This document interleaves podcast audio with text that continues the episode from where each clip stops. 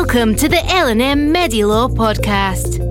Craig's Case Checker is created to keep you up to speed with the law of medical negligence, whether you're a solicitor, student, or curious observer.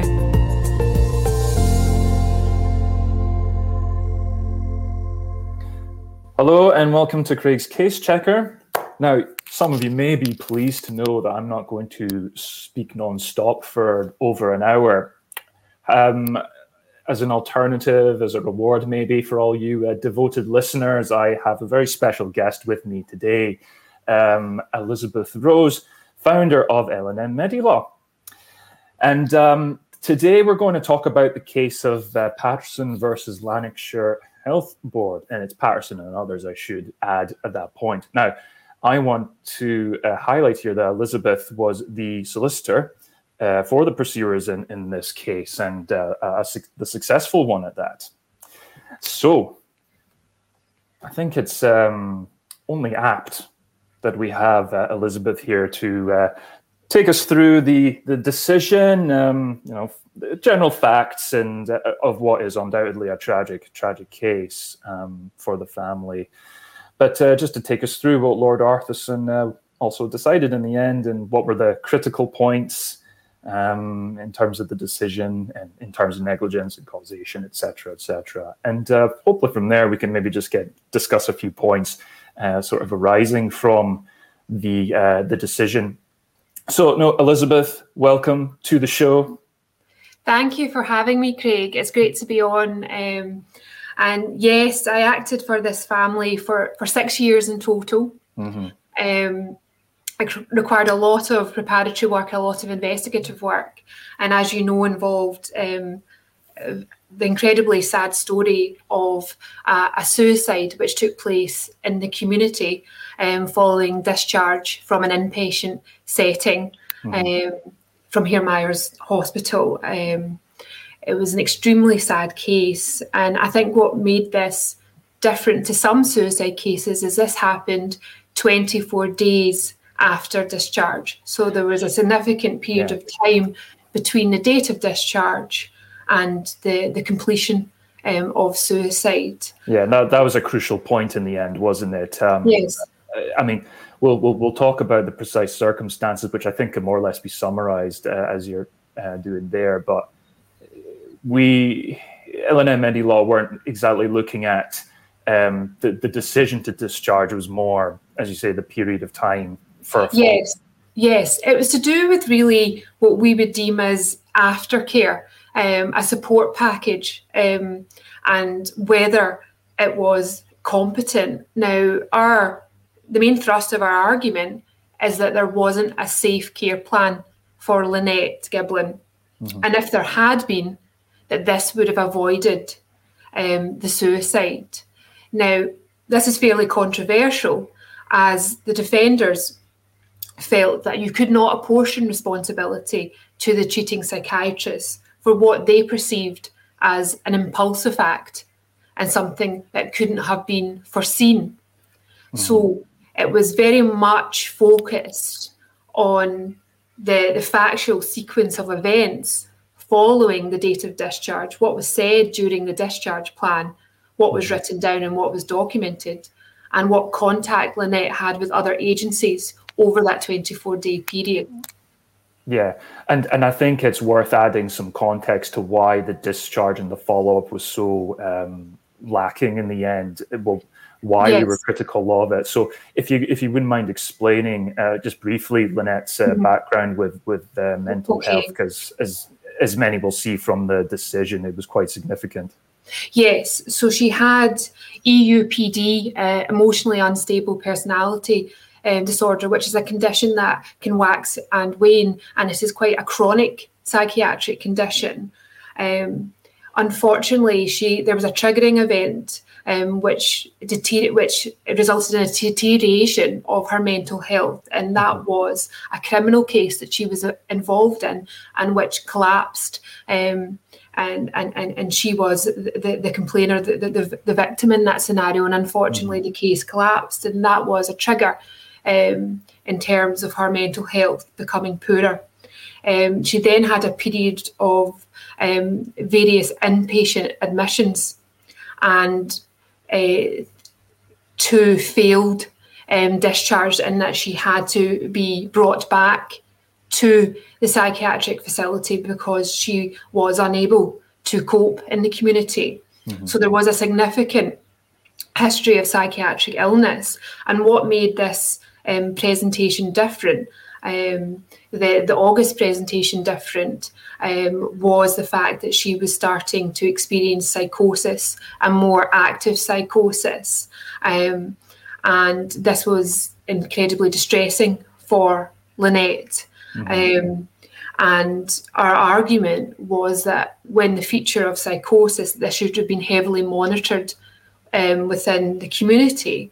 Um, and our expert psychiatrist, who was wonderful, Dr. Charles Musters, an mm-hmm. excellent consultant psychiatrist, he felt that she merited um, a crisis support package, which would have involved things like supervised medication taking, and so that the, the community mental health team would go out and monitor her taking her antipsychotics, taking her medication, um, and that she should have had a full package of support following discharge. Now, unfortunately, that didn't take place. Um, not only did it not take place, it flew in the face of national guidance at the time. So yeah. there was and, nice. Sorry, go ahead. Sorry, Elizabeth. And and the thing is as well that um, from what I can recall from the judgment and just discussing it with you as well that um, she had this significant history of mental health difficulties and the risk of suicide with respect to that tended to fluctuate as well. Yes. That around that time when she was discharged um, what was Dr. Muster's position on that? So Dr. Muster's position was that she was always at risk of suicide, mm. and the defenders expert um, accepted this. She, the defenders expert felt it was a lifetime risk. Mm-hmm. Um, however, Dr. Musters felt it was fairly acute risk in the context of there being several failed discharges before, yeah. and the level of her distress had manifested in more acute ways in that she was extremely upset on the ward and she required um, intensive psychiatric care input um, and she you know there was um, restraint etc used which is at the very very extreme end of, hmm. of mental health support yeah. so this was someone that we believe was very very much at risk and was very much vulnerable within the community and yeah. that a, a, full risk assessment should have been completed and should have been mm-hmm. more robust than what it actually was.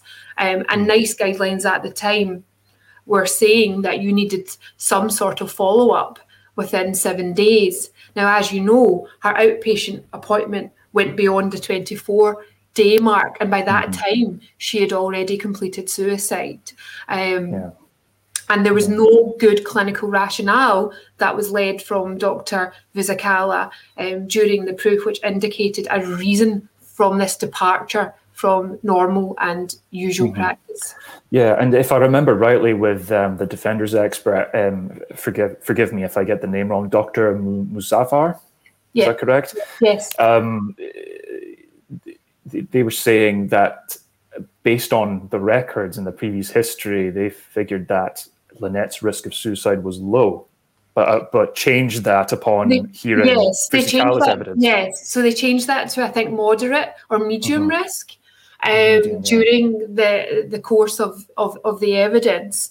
Mm-hmm. Um, they never put it at an acute risk or a significant risk. We disagreed on that. We felt mm-hmm. there was enough history there because there was previous incidents of self-harm and quite significant episodes of self-harm. So we felt there was certainly a history and a recent history that should have been taken into account when doing a risk assessment. Uh, yeah, and I, I, remember as well that uh, it appeared as though the defender's expert and I don't mean to be bashing their experts. We would need to try and take a balanced view here, but in the end, I think one of the flaws of their um, evidence was that in their reports they had actually omitted uh, a couple of significant entries with respect yes. to Lynette's yes. mental health, yes. and I think involved suicide attempts or self harm at least. Yes, that, that's correct. And this is for practitioners.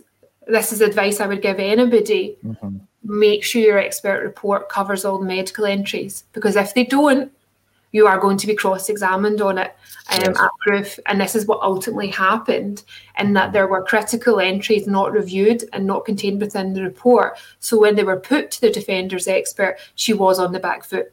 Yes, absolutely. Um, and yeah, so it was clear Lynette's history was very significant. There was an acute risk. Um, and then we'll come back to this point later, but I think there seemed to be a, a common sense view, certainly with the pursuers, that that the risk was high. Now, we, we I think uh, the background certainly gives plenty of context to what was ultimately decided here by Dr. Vusikala. So, if you could briefly explain what he had decided and why. I mean, I, I, remember he couldn't really explain his actions, which was unfortunate. I, I believe partly down to caseload. It was difficult to understand the rationale of Dr. Vusikala. And I think mm-hmm. one of his responses in Cross was, I don't have an answer for that. So right, it's yeah. difficult to fully understand. I think I think I would be speculating because it wasn't clear in his evidence what the position actually was. Mm. I think perhaps there was a diary issue and that he originally wanted to see her within two weeks. That seemed not to be possible. Mm. Um, and then it went further than two weeks um, and went almost to four yeah. weeks. And, and so, I understand, sorry, Elizabeth, I understand as well that from the evidence that he and the um, community psychiatric nurse, uh, Hume, I think it was, yes, had, Hume. had discussed this and felt that yes. Yes. 24 days was appropriate. Yes, yes. Yes, um, and it was felt appropriate that Nurse Hume's appointment be at the same time as Dr. Vusikala's. Mm-hmm. And I, I think our experts felt that was unusual. And I think Dr. Muzaffar thought that was also unusual, yeah. that the, the, the, CPN appointment, because bear in mind, the CPN support is very much a community support. Mm-hmm. It's a yeah. community psychiatric nurse. Yeah. Um, and they are able to go to people's houses, etc. Mm-hmm. Um, and it was unusual that that had waited until the outpatient appointment. But obviously, in Nurse Hume's defence, he had gone and spoke to Dr. Vusikala. They'd had a conversation, and Dr. Vusikala is the named responsible consultant, and it was agreed that that was appropriate. Um, an argument was that sure. it wasn't, but ultimately it was Dr. Vusikala's responsibility to that at that point to intervene. Yeah, and um, if I remember rightly, and this is noted in the um, in the decision, so it's not as I'm disclosing anything which isn't already known, but there was a case initially against um, the uh, Mr. Hume uh, with with respect yeah. to his actions or lack thereof, and I suppose would would that have been primarily down to the fact that uh, Dr. Vusikala was in charge, he was yes. calling the shots. Ultimately, the named consultant is captain of the ship. Mm-hmm. There's other support mechanisms in place like CPNs, you know, in some cases OT.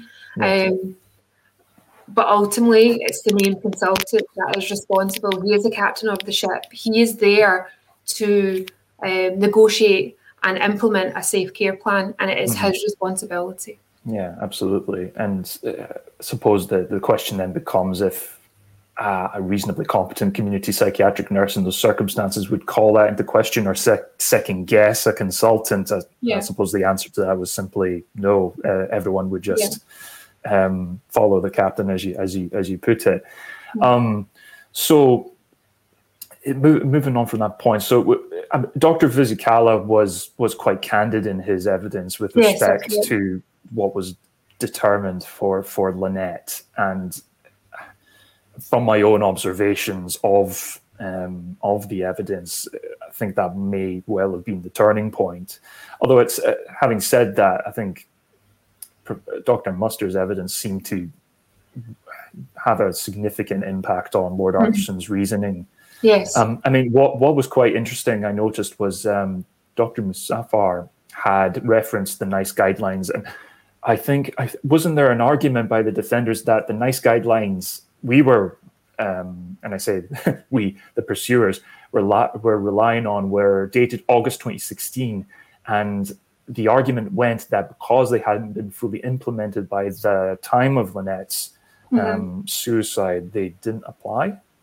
Yes, yes, it was applicability. It's the first time I've seen um, in a Scottish case the argument that NICE guidelines aren't directly applicable to Scotland because NICE guidelines, so NICE and SIGN work alongside one another, mm-hmm. and that if they're already covered in NICE guidelines, sometimes the SIGN guidelines won't cover them, and yeah. they're very much used by Scottish clinicians interchangeably. Yeah. Um, and in nearly every single medical negligence case that I have, NICE guidelines are, are lodged as a production mm-hmm. and it, it is um, good practice. Um, so it was unusual that that was the argument. And I think the other argument was that there wasn't enough time for Dr. Vusikala to digest this new guidance and um, implement it. But our argument was that the the thinking behind the guidelines was very much already in practice. Um, and mm-hmm. NICE was just a formalisation of it. So, really, it was something that you should have already known, in that having this condition makes you uh, an acute risk to suicide, mm-hmm. and that um, anybody that's been discharged from a community psychiatric facility is at risk of suicide and an increased risk of suicide as opposed to oppose someone who hasn't been discharged from an inpatient setting. And mm-hmm. these were all um, accepted principles. Um, yes. and known within the psychiatric community. And that was our point yes, the NICE was a formalisation. Yes, you might not have had time to read the, the guidelines in full, but at the same time, this was stuff that we already knew. It was all yeah. wasn't yeah, and, and I suppose the analogy could be drawn where if a new piece of legislation comes into play, we can't turn around two months later, having breached it, um, and say, "Well, I hadn't read it, so I wouldn't know." I mean, yeah, it, yeah. As you, I mean, as you well know, um, lacking knowledge of the law is not a defence. No, no. I thought that was quite funny because lawyers are held to a very high standard there in the mm. sense that the responsibility is on you. Um, yeah. And if you miss something, you miss something. Um, and there's it's almost strict liability there. Well, um, yeah. I mean, in the end, it's um, it's it's down to professionals, and you know, I, I say this in a general sense that you, you, you keep up to date with standards mm-hmm. of, of, your profession. So it, mm-hmm. I I have to say, I did find that an unusual line to take yeah. for the for yeah. the defenders and especially when some some of the guidelines which were being um, for lack of a better phrase fobbed off by by the defenders was relating to the logistics of setting up a, a follow-up for Lynette, if I remember rightly. So the, these NICE guidelines were saying that there should be this follow-up in seven days, but for particularly bad cases like her, 48 hours. And um, I, I, I can't say I've seen the guidelines from before those, but was that omitted or was that already there? Why, why were they taking that view? So I think because they hadn't been formalised in that way in terms of seven day follow up, it was always accepted that people who are discharged from an inpatient setting are an increased risk to suicide, mm-hmm. um, and that there's set, certain chronic conditions that make you even more at risk um, to suicide, um, things like uh, postpartum psychosis, etc. Yes. Um, so there's certain conditions that are known to psychiatrists, but I think my understanding is that this was the kind of official formalisation of an agreement and a consensus within the community that a seven-day follow-up is appropriate. But mm-hmm. obviously, our expert, Dr. Musters, said that this was already known in patients like Lynette. It was yes. just that the guidelines was extending this to everyone. Yes, yes. and I mean, the, and this is the, I mean, again, for practitioners, especially those who are not particularly experienced in ClinNeg, yes, there is a certain reliance on NICE guidelines and SIGN guidelines, but they're not the they're not the be all and end all with regard no. to duty of care. In the end, no, that's no. You know. So, yeah, so you can depart from NICE guidelines if you have good clinical rationale and good mm. clinical reasoning. Yeah. So they're not um, strictly enforced in terms of the strict liability if you don't um, follow them. Yes. Um, but you do have to have a clinical reasoning. So if we apply this to this case, Dr. Vusikala didn't have good clinical rationale for yes. the departure. And that is the crucial point. If he was able to lead evidence on the fact that these are the reasons why I departed from this, and there's a good clinical reason, and that was supported by their expert, that's a different story. But yes. he doesn't have that clinical rationale, um, and that's what's so important. So, um, for medical practitioners, yes, you have discretion, but you have to have good clinical reason to depart from what's accepted practice. Yes, and, and in the end, when when the court's assessing these things, they are making reference to what, I mean, what a reasonably competent such and such would do in those circumstances, or if in England, what a responsible body of such and such practitioners would do. And it seems clear to me that what ought to have been done with Lynette was already well established as responsible practice or reasonable yes. practice. Yes.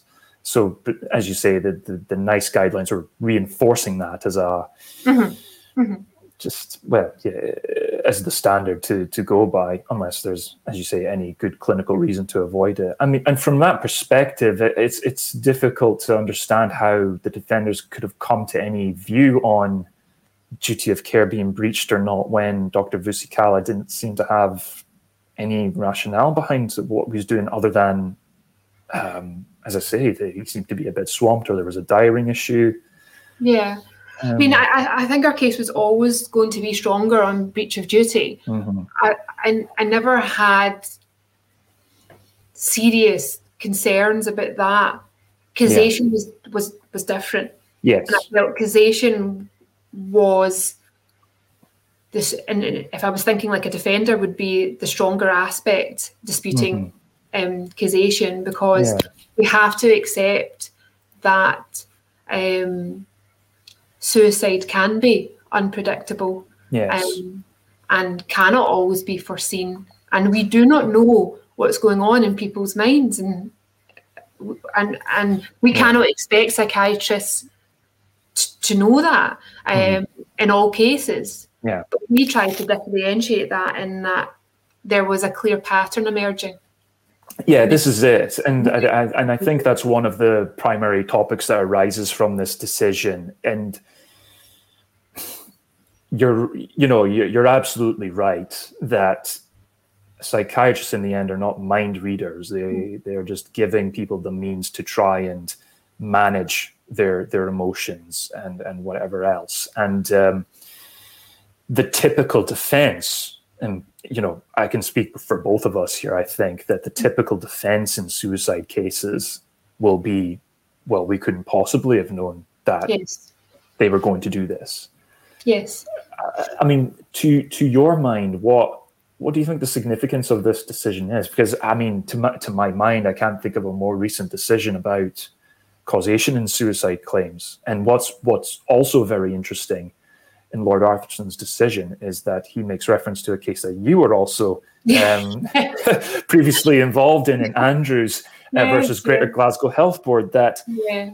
causation should be t- uh, addressed in a more common sense approach as mm-hmm. opposed to just dressing up in all this medical terminology and legalities, yes. and which just confuses everyone. You miss yeah. the wood from the trees, in other words. Yeah. Um, I mean, so so going back to the first point there, I mean, the, the the general significance of the case for suicide claims. I mean, what, what's your view on that?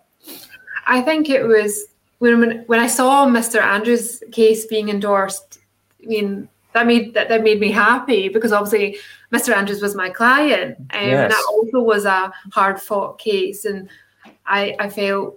Um, I believe it was Lord Pentland's view right. um, on causation was common sense that it's impossible for the pursuers to you know, completely pinpoint that turning point, that moment, and then be able to categorize exactly what would have happened at what time exactly. Yes. That is setting up the pursuers for failure because we don't have, you know, this is a hypothetical scenario that we're running on. We're running on the counterfactual. If competent care had taken place, what would that have looked like and what would have happened at this date? And there's only so far we can go. Um, yes. And to say otherwise is completely unfair. We already have a very difficult test in Hunter and Hanley. You know, it's it's very difficult as a medical negligence practitioner to successfully prove these cases. Mm-hmm. Um, and causation can be a, a huge sticking point in that we have to show the counterfactual, we have to show what would have happened when. And that's difficult because obviously the experts that you're working with don't work in that health board. Yes. Um, for obvious reasons, so they can remain independent. Mm-hmm. So I, I, I was very pleased when I saw George Andrews' um, case being endorsed, and I think it's completely um, viable to do and to utilize a common sense approach because we're dealing with human life.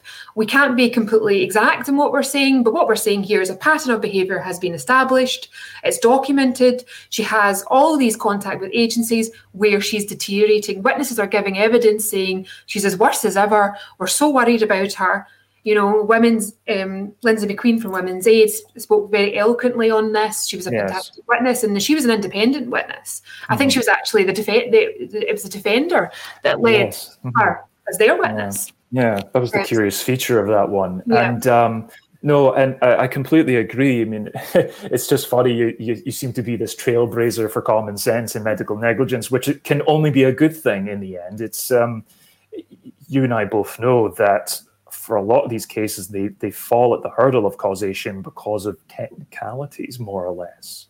Um, but I mean, in turn, I think this whole notion of common sense causation, I believe, derived from the McGhee versus National Coal Board, which is, mm-hmm. as you as you'll remember, is a is a um, asbestos related case. But yeah, no, I mean, um, long. I mean, from a pursuer's perspective, long may it lived. Obviously, defenders yes. won't won't like that. No, idea. of course they won't. Um, you know, and I'm I'm not going to pretend I know how they feel about it, but uh, no, I, I I do feel that it's very important, and just from a general, more I suppose social aspect. I mean, do you think? I mean, this is complete conjecture on our part, I suppose, but decisions like this, do you think? do you hope at least they may have some kind of impact on the provision of funds for for um, mental health services? I mean, we may be kind of um, tiptoeing into politics by this point, but just just just from an overview of these things, because I think Lynette's case to me is a vivid example of where that service is really struggling. Yeah, and unfortunately, poor souls like her are falling through the cracks. Yeah. Um, yeah. I mean, what do you think? If this has a po- if this has a positive impact on any individual leaving a psychiatric facility, I would be over the moon, absolutely mm-hmm. over the moon. And if I can even indirectly impact positive change, I would love that to be the case. In practical terms, obviously, we can't pretend to know the resource restraints that the NHS must experience and the difficulties that it must experience. It is a difficult job. You are on the front line um, dealing with very difficult and challenging situations. But yeah. I think it is a stark reminder as to what happens when you don't give good packages of care. I can see my wee one in the background. Making the star appearance, I see. Yeah, yeah. yeah. Um, but yes, I think it's a stark reminder as to what can happen mm-hmm. um, if you do not have robust support care packages. Um, and anything that can be done to increase those care packages um, is obviously going to be beneficial. Yeah, yeah. I mean, and the thing is, this this this case when it came out was reported in the news, including uh, national news, and as you say, you can only hope that it has that positive impact. Of course, everyone's feeling the pinch, and um, I'm not in a position to to say what should or shouldn't be done with that sort of funding. But uh, here's hoping, because in the end, uh, mental health is becoming well. I'd like to think less and less taboo. Yes, and um, people really shouldn't be feeling ashamed about coming forward over these things. I mean, uh, we do get the odd inquiry where suicide is not the result. Um, it could be the psychiatric injury, as you know, is a um, quite quite often a, a head of claim. But uh, yeah, fingers crossed it makes makes that positive change. But at least you can say you've uh, contributed positively to that conversation. And yes. um, Lynette's death is not in vain in that respect.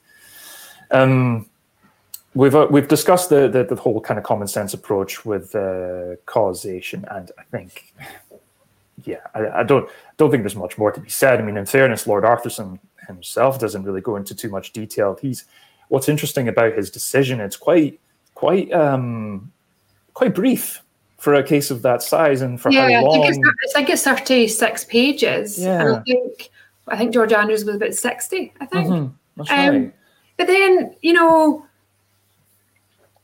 in a in a strange way, even though it was a complicated case, the evidence came out in quite a straightforward way.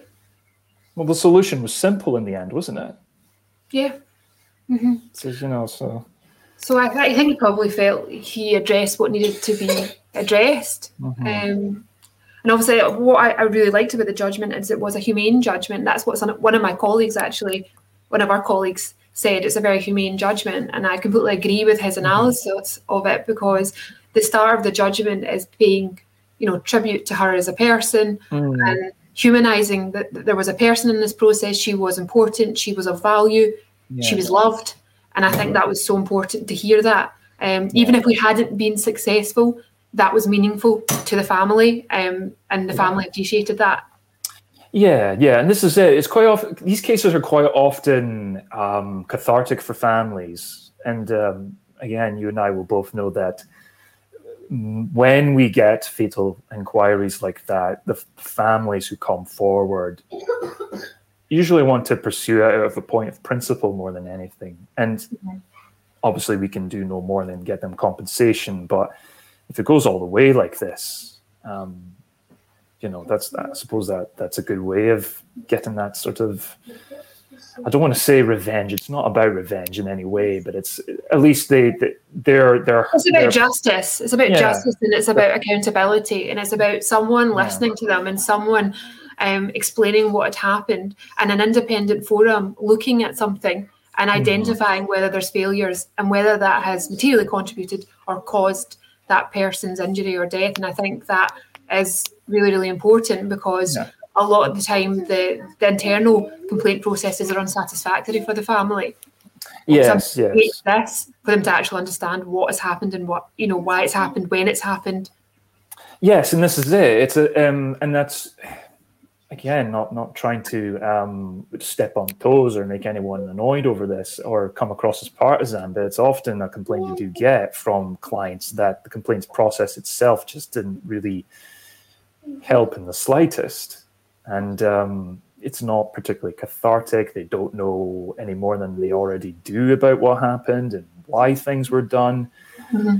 But um, I digress. Um, now, I suppose I suppose the final point we could maybe go on to, which is which I think is quite interesting, arising from this decision, is the actual awards mm-hmm. Um, made by Lord Arthurson. Now, the in, in, in for those of you who are um, not so initiated in, in Scotland, we do sometimes have jury trials for these kinds of cases, mm-hmm. and um, typically uh, you'll find juries will award more than what a judge would. However, in this case, uh, from what I can see, and based on um, developing jurisprudence in this area, that gap appears to be closing. yeah. What I would say is distinctive about this case is obviously um, with Mrs. Paterson's award, her situation was fairly unique mm-hmm. in that um, she had a very physical manifestation of that's right, yeah, following what had happened. So I think hers is distinctive in that way. But yes, I think it's a, a move in the right direction. I'm always going to say that as a pursuer solicitor. Sure. Um, and I think the argument which is always put forward is you can't put a value on life. Yes, you cannot. But also at the same time, these figures shouldn't be nominal because mm. a lot of the time, you know, they've they've lost someone that's breadwinning, they've lost someone that was financially supportive of them, and also good things can come out, monetary um, awards. Um, mm and there's positive things that can happen. And we're mm-hmm. often told, well, Craig, and you know that we're told after cases what happens. You know, certain people are able to do go on education courses, are able to do certain things with their life that they otherwise mm-hmm. wouldn't have been able to do. Because bear in mind, they've lost the society and guidance of someone.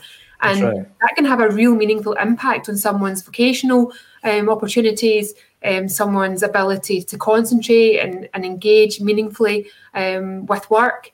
Mm-hmm. So a monetary award can help things get back on track as well. Um, mm-hmm. So I don't think it's meaningless, um, and I, yeah. I, think these awards should be reasonable um, and reflective of the losses that the person has experienced. Well, absolutely, and the whole point of it in the end, as you know, is to put the person in the position they would have been had this all not happened. Now, obviously, um, that cannot be fulfilled, mm-hmm. you know, in a, in a, in a physical sense, but. Uh, yes, as you say, support, opportunities lost. this, this is what this is what's achieved through these um, um, decisions such as these. So uh, I'm I'm certainly hopeful that um, Lynette's family are able to do what they can to move on from what was undoubtedly yeah. tragic. I mean, we don't, we can't, we'll never heal the pain um, no. and the anguish and the, the harrowing experience that that they've had. We we we, we, we cannot resolve that for them, um, no. and we completely accept that. But I think it has been comforting to the family to know that justice has been served, and mm-hmm. the fact that this judgment could help other people in their situation, I think, has been really helpful and meaningful. Um, and obviously, they, they, they didn't want her to have died in vain. They wanted something good to come out of it, and I think this judgment has been a positive development in the law, um, yeah. and I'm hopeful um, for other results like this.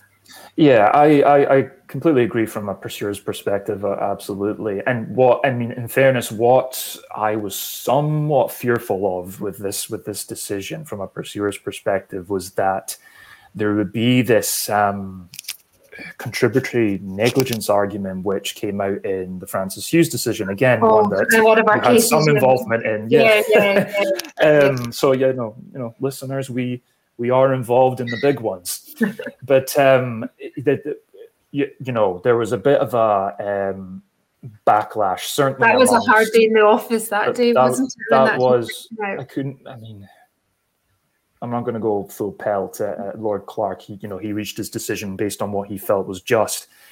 Um, albeit what he had said about contributory negligence in that case was a bit of a side note, uh, having mm. decided about um, the main points on negligence and causation mm-hmm. against um, Mr. Hughes' family. But um, for, for those of you who not are not aware of the case, this that decision involved a, a gentleman who had uh, severe alcohol issues and uh, un- unfortunately died as a result of um, withdrawal symptoms, causing a heart attack. Am I right in saying, Elizabeth? Um, I think it was yeah. I think I think it was actually a cardiac arrest. Car- yeah. Mm-hmm. yeah. and Lord Clarke went on to say in that decision that the alcoholism, because it was for all intents and purposes self inflicted by Mr. Hughes, he had contributed negligently mm-hmm. to um, his demise, which, from a human perspective, I thought was not particularly yeah nice to nice I to think read. it I, I think my own personal view is that if you have an addiction issue and you're actively seeking help, mm-hmm.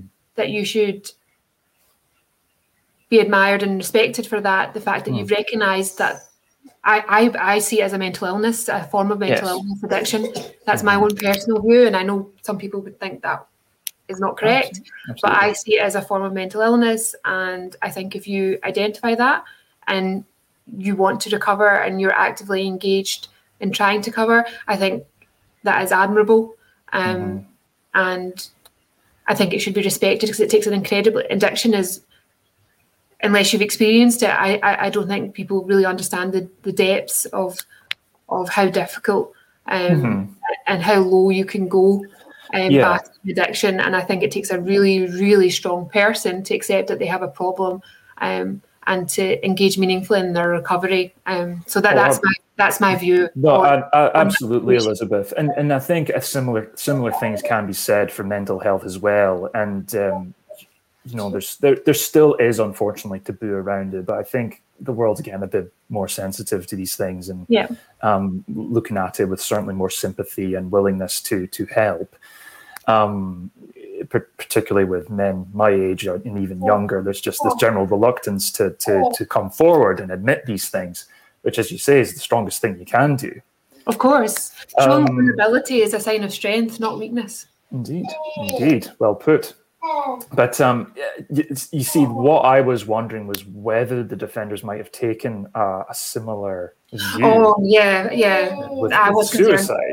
Um, you know, but they, they didn't, from what I remember, um, which perhaps I'm hope, hoping is an indicator that they, they too kind of agreed that um, Lord Clarke's view on that was maybe not particularly humane. Um, I mean, we time time will tell if such an argument's brought forward for a suicide case, but I would like I hope I would be very surprised if that came up. Um, but yeah, no, no, that's um, I think I, I, do think that's worth pointing out because you'll get you'll get you'll sometimes get these arguments that a lot of these things are self-inflicted by those who who have suffered in the end, and uh, no, me- mental health in the end, you, will sometimes get people that don't help themselves with these things, and but that's because they don't come forward for the help, unfortunately. So, but uh, should should hopefully cases like this lead to to better uh, outcomes for those. Um, okay, well, um, I did I did say we would. Um, well, it's not been me speaking; it's been uh, more. No, it's uh, been it's been collaborative. I can hear my wee one doing her alphabet just. I'm trying to concentrate, but yes, um, I can hear her doing her alphabet. Oh no, she's doing well from the sounds of it. um, on the, on that note, Elizabeth, um, unless you've anything further to say. No, no, case, no, no. Thank you for inviting me on. It's no, no. Thank you for taking the time, and I know is what what is a very busy schedule to to chat with me about this, and um, you know, we'll we'll see what what more more comes to our doorstep on these things. But uh, yes. no, thank you again, and uh, no um, again from a pursuer's perspective, well done, um, good result for the for the clients in the end, and uh, yeah, well, thank you. Thank you. And uh, so, thanks very much for those of you that listened into this one uh, today. I hope to, well, I, in fact, I intend to uh, draft a wee blog just explaining the decision in a bit more detail and um, so if you want some more um, uh, comments with maybe a bit of case law, if you're so interested, um, you can hopefully find that on our website in due course. But uh, thank you again for listening or watching, whatever format you're on, and uh, I'll see you next time. Head to our website, lndmmedilaw.com for more information.